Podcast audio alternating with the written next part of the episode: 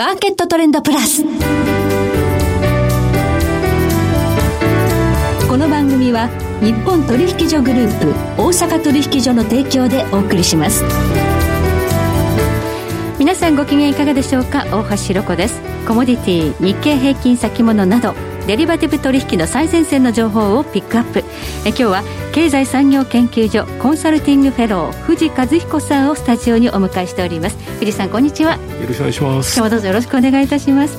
え藤さんには今日はあの原油価格そして原油の未来についてちょっとお話伺っていきたいと思うんですがえコロナ禍、まあ、世界でまたね再び感染再拡大の中原油市場っていうのは比較的しっかりとした推移ですよね。そうですね。やっぱりあの3つの要因があると思ってまして、はい、やっぱり一つはやっぱり新型コロナウイルスワクチンのおかげで需要が回復するんじゃないかということと、はい、やっぱり1月早々で OPEC プラスの場で、はい、サウジアラビアが非常に驚いたことに自主的な減産を100万バレルやるという下支え効果、はいそれから3番目この足元はバイデン政権でまたものすごい経済対策ができるということで今買いが少し集まっていると思います。そうですね。あの財政拡大で景気浮揚効果があるのではないかという、まあ、期待ですよね、はい、この辺はね。そして、まあ、OPEC プラスなんですが、まあ、徐々にね、あの減産幅縮小していく、まあ、つまり増産していく計画だったはずなんですが、減産拡大になっちゃったんだよね。そうですね。ですよね。実質的には、はい。はい。これはさすがに驚いたということで、原油市場、これらに支えられてしっかりということなんですが、えー、今、時代は、まあ、環境配慮ということで、えー、日本でも菅さんがね、あの、カーボンニュートラルというのを宣言しましたし、バイデン新大統領も明日就任式ということですので、原油というね、コモディティに未来はあるのかと、このあたりもね、今日は富士山にお話伺っていきたいと思います。えどうぞよろしくお願いいたします。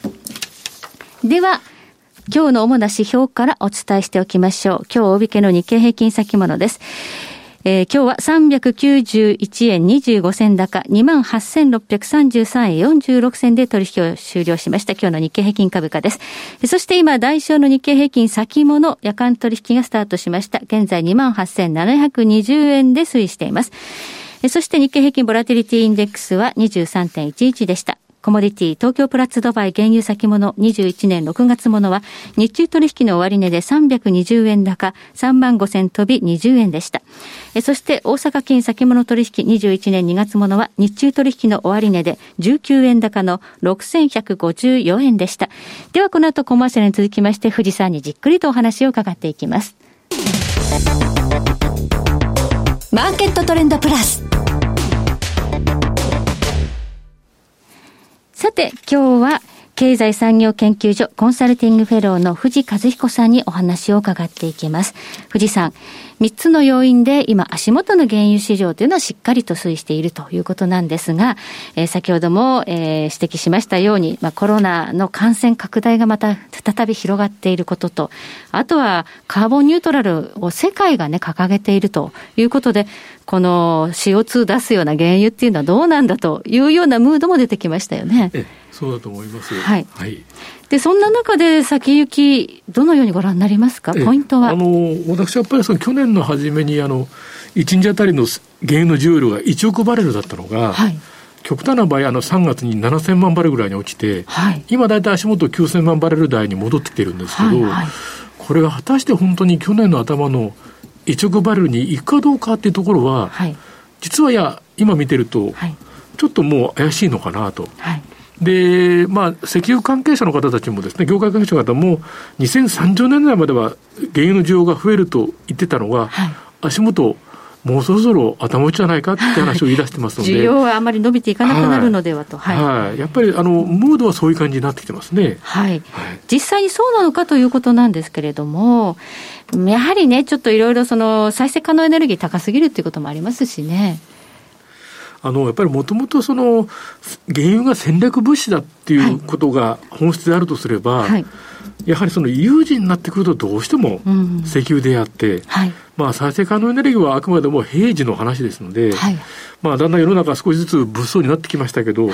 有事物になった場合にはもうちょっとやっぱり原油というか石油の価値が生み出されるんじゃないかと、はい、はい、いうふうに思います。特にあの去年コロナ禍、WTI 原油価格マイナス40ドルぐらいまで下がりましたけど、はいはい、その時から中国がめちゃくちゃ原油買ってるんだそうですね。そうですね。はい。はい。あの、ちょうど4月の底値で大量に原油をえー、買取契約をして、はい、去年の11月ぐらいまで、ずっとその大量の原油が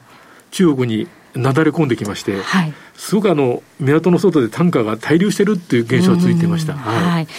ね、中国も、えー、カーボンニュートラル掲げてますけれども、本当にそうであればそんなに原油買い込まないと。ね、ここにね、はい、本質が見えてくるかなと。はい、それと、あの、バイデン大統領もね、えー、就任しました。トランプ大統領というのは、中東和平に尽力されたということと、えー、去年、あの、サウジアラビアとロシアが仲違いして、減産が決まらなかったときに、仲介したのがトランプさんですよね。そうですね。やっぱあの、ちょっと無茶なことをしたあのムハンマド皇太子を怒鳴りつけて、はい、それで OPEC プラスの枠組みに戻したっていうのは、最大の功労者はトランプだっただったと思います。はい。はい、で、まあ、サウジアラビアと、まあ、トランプ大統領、アメリカは、まあ、仲良くやってきたわけですけれども、バイデンさんになってどうなりますか？どうもやっぱりあの、アメリカも民主党側の上院自身もマジョリティを取りましたので、はい、実質的に、はい、どうもあの外交委員長が非常にサウジに厳しい方がなるんじゃないかって話で、早くもさざ波が立ち始めてますね、はい、サウジに厳しい、まあ、サウジっていうのはこう人道問題ですね、人権問題とかいろいろありますからね。えー人権外交を振り返す民主党化すると、やっぱ今のサウジアラビアはやっぱり許せない存在だということになりますので、はい、はい、サウジアラビアとちょっと距離ができそうだと、はい、むしろそのサウジアラビアに対する安全保障の面で、アメリカのそのあれがアプローチがおろそかになると、はい、サウジ自身も非常にあの内外ともにあの課題を抱えてますから、はい、いや地政学リスクがどっかの段階で織り込まれる状況も出てくるかもしれません。はい、そして、まあ、ロシアもこの政権交代についてどのように思っているのか気になりますね。あの、もともとバイデン政権が、はい、バイデン大統領が当選確実になっても、一番最後まで祝意を送らなかったのはロシアということで、はいはいまあ、明らかに今、国務省の人事見てますと、はい、ロシアはまたオバマ政権の時と同じ最悪の状況になるんじゃないかってため息をつき始めてますね。あそうなんですか、はい、そうすると、ロシアとも少し距離ができそうそうですね、はい、えそうすると、産油国とアメリカというのが、まあ、今までとはちょっと違うそうですね。立ち位置になる、え結果的にオペックプラスがやっぱりアメリカのシェール企業のことを考えながら、予定調和的に動いてきたこの1年が、はい、全くあの各メンバー、プレイヤーがですね、はい、バラバラに動き出す可能性はありますね。はい。はい、という中で、えー、中東がね、今こう、まとまりつつあるところが、また再びこうそれぞれ、思うように動き出すと困るというところありますよね。そうですね。やっぱりあのどうしてもそのサウジアラビア先ほどあのあの驚くべき減産をしたってことですけど、はい、これで床が上がらないとますます石油収入が減ります。はい、でサウジも非常にその財政面でこの数年非常に厳しい状況ですが、はい、イラクはもっと厳しい状況です。イラクはい、はい、あの財政赤字がもう12%なんて言われてますので。財政赤字12%。はい。ですからやっぱりサウジ、イラク、そこら辺のところがやっぱり厳しくなっていきますとですね、はい、そこにどうもその、特にあのイラクに対してはですね、はい、中国がアプローチするという新しい構造が出てきてますね。中国はどのような形でアプローチしてはい、あのイラクはやっぱりお金がないもんですから、はい、原油の代金の前払いを要求したところ、はい、中国の軍事系の企業が手を挙げたという動きが出てますから、はい、ますますそういう形で、イラクに中国があの入り込んでいくんじゃないかと。で、今、制裁を受けているイランに対する石油を買い取っているのも、はい、ほとんどが中国だと言われてますから、はい、イラン、イラクに対するその中国のやっぱり影響力が高くなることはあるかもしれません。そうですね、イランはアメリカと、ね、対立してますし、はい、でまあ、制裁を受けて、基本的には輸出できないはずなんですが、えー、同盟国は、中国が買っていると、えー、結構70万とか100万ぐらいやっぱり出してるんじゃないかって話も出てきてますので、はい、はい、中国がまあ中東へのプレゼンスを高めている、はい、そしてまあバイデン大統領にもしなった場合、中東のプレゼンスが下がるアメリカとい。う構造になる、はい、そうですね、アメリカがどんどんどんどんプレゼンスが下がって、中国が上がっていくっていう構造の中で、果たして、中東の安定がなされるのか、はい、でどこに私が気になってますやっぱりサウジアラビア。サウジアラビア。トランプ政権とは蜜月でしたけど、はい、非常にアメリカとの関係が悪くなった時にサウジ自身がどういう身の処し方をするのかというのが、やっぱりいよいよ注目なのかなと思っています。サウジアラビアもやはりあの財政が厳しいとなると、はい、まあ、国民の不安というか、不満の感情高まりつつあると。はい。やっぱりサウジアラビアやっぱり消費税を3倍にしたりとかですね。3倍。公務員の給料を減らしたりとかして、相当今厳しい状況になってますから、はい、あのアメリカかの有料な格付け会社が言ってましたけど、はい、本当に一つ間違えるとサウジでとんでもないことが起こるかもしれないというぐらい、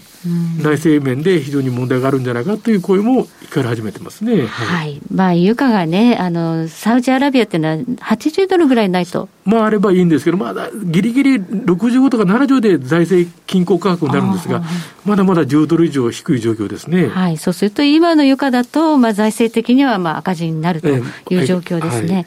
サウジアラビアはこの油価を上げたいということで、自主的に減産やってるわけですね。はい、そうです。はい。この苦しい状況、いつまで続けられるか。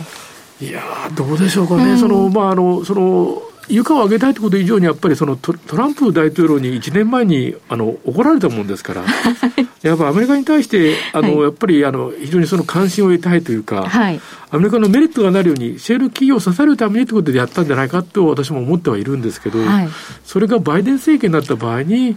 シェール企業に対する扱いが変わってきますので、はい、サウジアラビアの今回のプレゼントが果たしてバイデン政権が評価するかどうかはちょっとわからないですね。そうですね。アメリカに対する、まあ、一つのね、えー、配慮だったということの自主減産だった可能性があるのに、はい、別に バイデン政権ではそんなことはどうでもいいとむしろその、あの、石油2期っていう政権になってしまいますと、はい。はい。だからあのシェール企業に対してもいろいろパイプラインとかいろいろね、制限出てくるはい、キーストンパイプラインのその認可を取り消すみたいな話も出てきてますので、はい、やっぱりどうしても民主党系の左派の方が非常に力を持ってきてますので、非常に環境に対しては厳しい。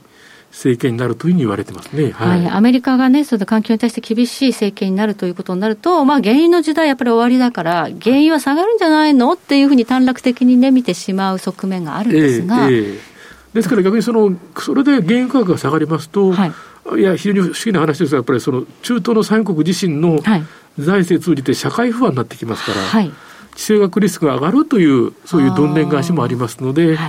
ぱり今年はあの去年ともそうでしたけど、やっぱり本当にどうなるか、はい、足元の動きにあんまりその取られることなく、やっぱり中長期、うん、いろんなリスクっていうのはやっぱりよく見ていかなきゃいけないかなと思ってます、まあ、サウジアラビアという国のね、体制がどうなるのかということも一つですが、あの、イランだと思うんですが、サウジアラビアの石油施設を攻撃、ドローン攻撃したなんて件も何年か前にありましたよね。えー、まだあの、うん、日本では報道されてませんが、やっぱりそのサウジが空爆をして、また、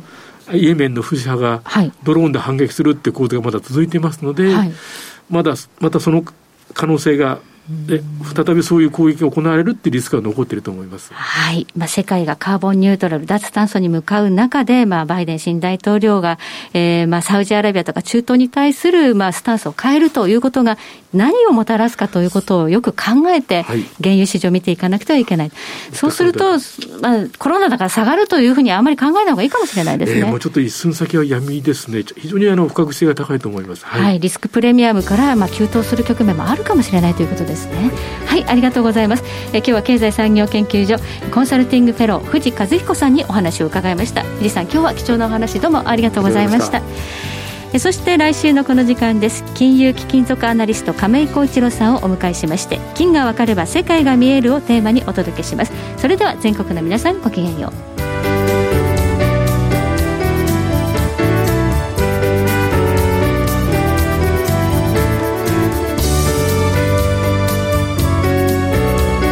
この番組は日本取引所グループ大阪取引所の提供でお送りしました。